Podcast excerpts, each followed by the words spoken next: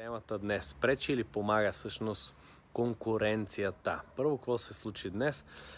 Днес имах задачки, отходих до нови офиси и къде ли не. И накрая на прибиране реших да мина през мола да си сменя протектора на телефона. Това предния протектор няма значение. Точно преди магазина на Apple, където ми сменят протектора, видях някакъв магазин нов за мъжка мода, супер готин, изкефиме така отвън, италиански и така нататък. Нали, влязох вътре, разгледах, харесах си яки, даже купих си го в последствие, но какво стана там? Продавачката беше италианка. Тя си е местна италианка, живява в Милано, в Рим и така нататък и се заприказахме. Мен ми става много странно и показах, добре, какво правиш тук от Милано, от Рим, как се озова тук, нали, защо дойде тук. При което тя всъщност ми разказа, че магазина е не е марката, има няколко магазина и в Милано, и тук, и вече и така нататък. И каза да, но... В Милано, примерно, има и в Рим, изобщо в Италия, има стотици марки, супер добри марки за мъжка мода. Докато тук вие имате 3-4 основни, нали, и за мен има повече място. Също така, обаче пък от друга страна, данъците в Италия са 60%, което е скандално буквално. Тя каза, че 9 месеца от годината работят за да си платят данъците, останалите 3 месеца работят за тяхна печалба и съответно тук за нея е изцяло нова възможност. Нова възможност тя да се позиционира. Тук имаме 3-4 марки за мъжки дрехи, наистина горе-долу позиционирани. Нейните дрехи са доста... качествени, добре изглеждащи и така нататък, така че тук може да се открои много по-лесно.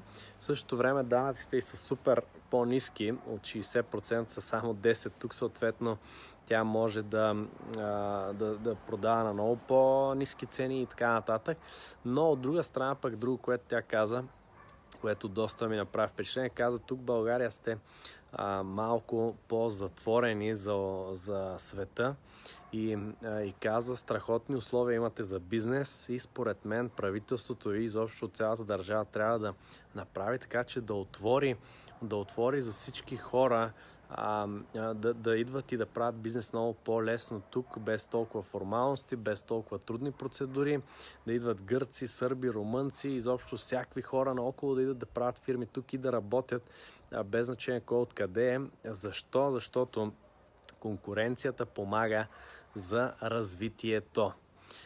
За развитието на бизнеса. Тоест, тя каза, сега аз като съм тук и като работя, нали, и ако дойдат и други хора, други чужденци и така нататък, тогава и българите ще са принудени да работят доста по-качествено, доста по-добре, доста повече и така нататък. Съответно, конкуренцията развива бизнеса. Да, но нали, от една страна пък тя избягала от конкуренцията от Италия, където има голяма конкуренция там и не може да се позиционира. Съответно идва тук и казва пък, че е добре да влизат нови хора и да има конкуренция повече, която да помага за развитието на сектора, на бранша, на бизнеса и така нататък. Къде е истината? Къде е истината, се пита в задачата. Освен това, в нашата група Мария пусна днес някакъв въпрос. Какво имате най-голямо затруднение? Кое ви затруднява най-много в вашия бизнес? И доста хора казаха конкуренцията. Аз нямам идея, Мария, защо пита. Тя си има нещо ново. Ще използва въпросите по някакъв нейн начин. Но аз просто успях да ги мерна, да ги видя набързо и много хора ми направи впечатление, че казват, конкуренцията ми е основният проблем. Сега, тук идва момента да кажа моето мнение или моите 5 стотинки по темата. Всъщност, според мене, истината е следната. Първо, ако започнем от историята, която ви разказах с италианския магазин, продавачката от Италия, ако наистина сте в свръхконкурентна среда, както се казва Червен океан. Това е една метафора, която е описана в цели 2 книги. Син океан и Червен океан, т.е. Червения океан е бранш с адски много конкуренция, в който плуват много акули. Акулите са вашите конкуренти, съответно има много кръв в океана, затова е червен океан, защото всички акули искат да пият кръвта на потребителите, на клиентите. От друга страна, Син океан е океан, който няма толкова акули, няма конкуренция, там сте си само вие и съответно имате доста по-голямо поле за изява. Така, там, ако сте в свръхконкурентна среда, от която избягала в случая продавачката, която споменах по-рано от Италия, тогава наистина конкуренцията може да вреди. Тоест, ако сега искате да направите поредния магазин за дрехи, прекалено късно е вече, освен ако вашите дрехи не са нещо, в което да създадете своя собствена категория, нова възможност. Какво имам предвид? Примерно, имаше едни пичове, които свързаха с мен от Холандия. Те са българи. В Холандия живеят, правят ризи, мъжки ризи, които първо не се гладят никога, т.е. винаги стоят супер изгладени все едно, не се омирисват, стоят винаги по тялото от някакви материи, които са използвали в космонавтиката и така нататък. Тоест никога не миришат, никога не се мачкат и имат, те създават съвсем нова възможност, те създават съвсем нова категория дрехи. Тогава е окей, тогава мога да продавам този тип дрехи.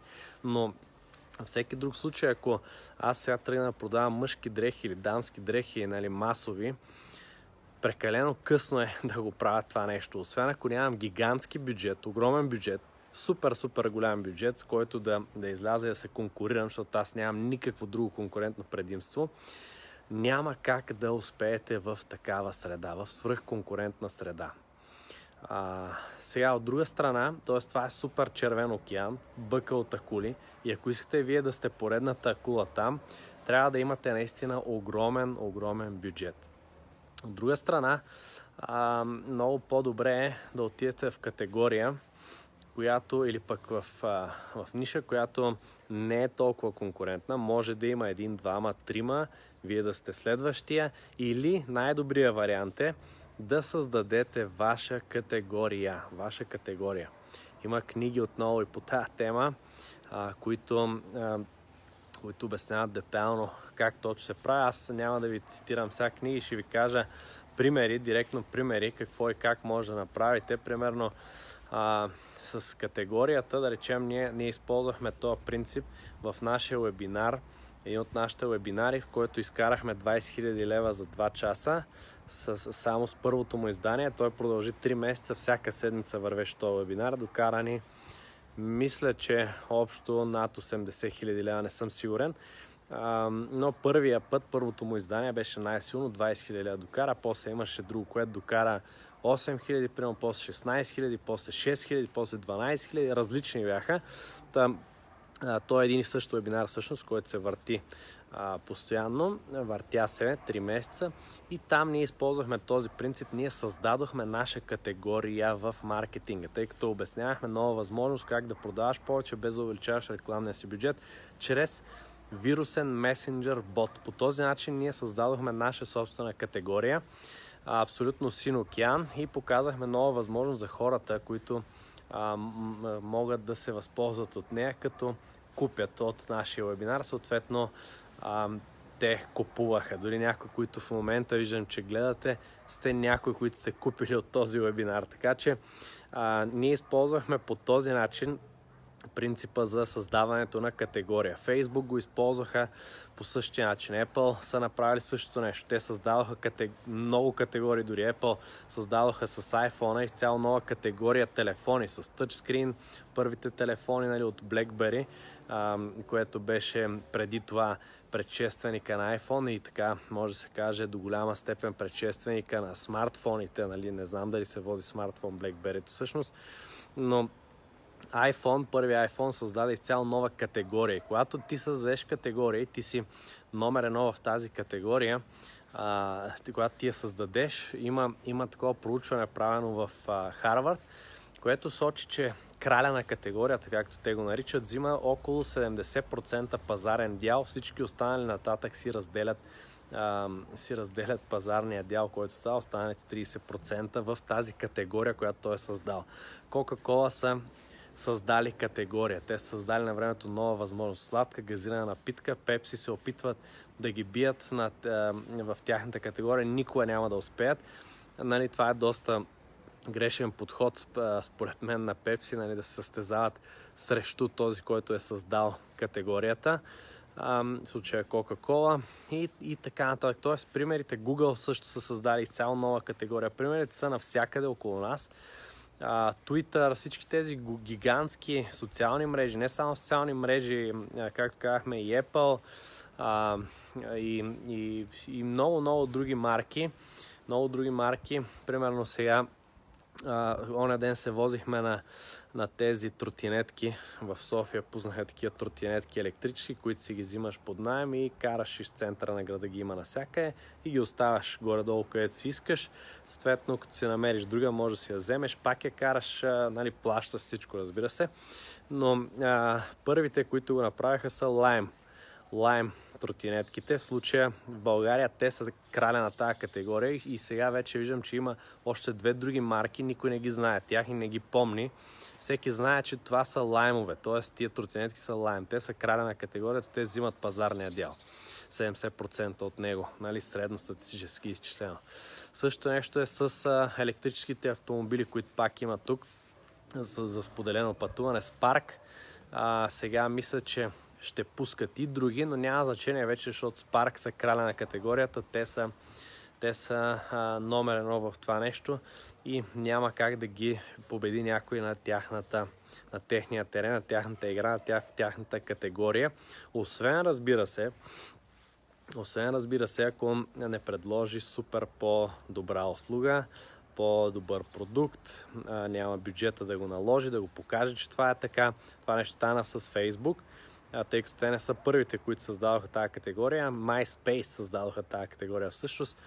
Ако някой си ги спомня, аз ги ползвах на времето. MySpace, социалната мрежа, която беше отвратително бавна, тромава, тежка, ужас, пълен ужас, но все пак беше първата и я ползвахме и нея.